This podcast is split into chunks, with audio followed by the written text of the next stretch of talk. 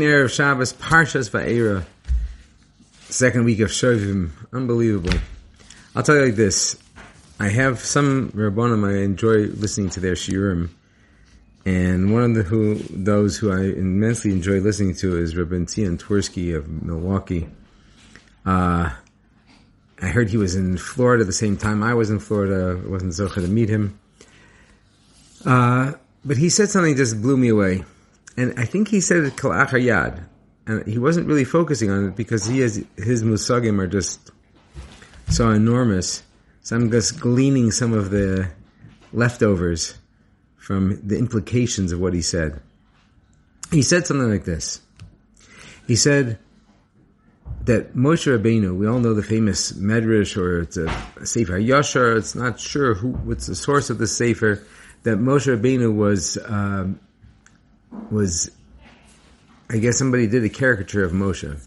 A king heard about Moshe and he wanted to know everything about Moshe, so he sent an artist to go get a caricature of Moshe, and the guy came back with this most ab- abhorrent uh, picture of a person with the worst character traits possible. The king understood how to read the Chachmas Partzuf, and he said, "This is this guy is despicable.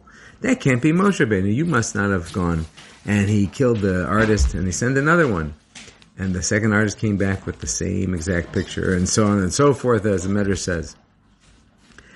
So the king had to see Moshe for himself, and he went down to Egypt. I mean, he went down to the desert, and he arranged a meeting with Moshe. I don't know how who, the, who was a gabbai and how he had the connections. And he met with Moshe Rabbeinu, and he asked Moshe man, "How could it be that with your character traits, you're able to be so such a modest person? Moshe Anamikol Adam, you're the most modest and most beloved. Whatever. How is it possible?" Moshe Rabbeinu said, "You know, I."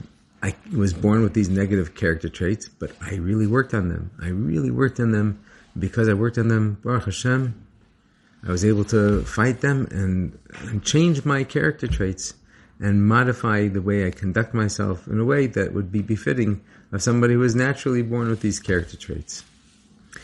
So that's the, the Welt's for it. The question is, how did Moshe Rabbeinu pull it off? So how did he pull it off? Pasha, it's, it's, it's nuts. So Rav Twersky said an interesting thing. He said that when Moshe Rabbeinu's mother saw Moshe Rabbeinu born, Vayar Kitov, that says it all. Moshe Rabbeinu's mother looked at him and says, "You're Gavaldik. Du bist git." I'm not sure how the Yiddish was back then, right?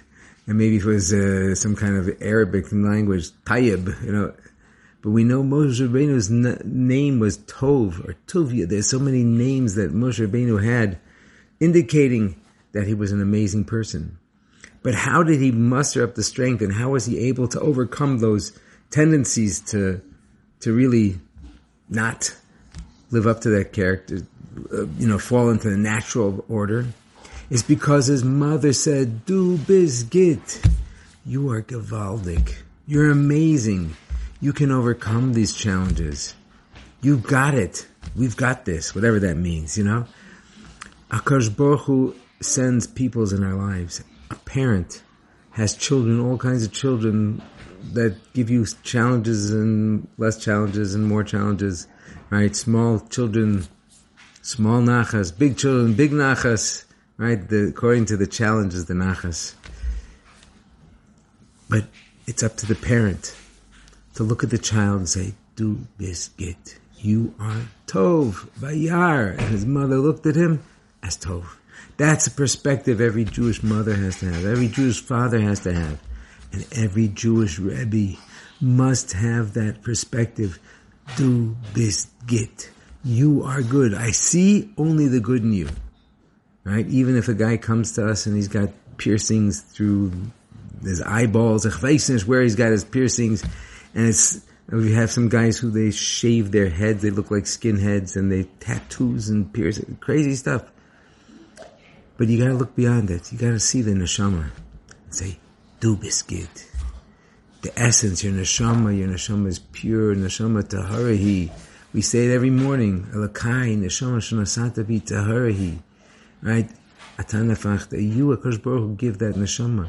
If you put that neshama in this body, obviously say that that neshama has what to do, what to offer in this world. Akash Baruch help us look at each and every Jew with a good eye. Tov Ayin Yavarach, and Akash Baruch Hu should bless us all, that we should always be zochet to see the goodness in each other and even in ourselves. And even when we let ourselves down, see the good.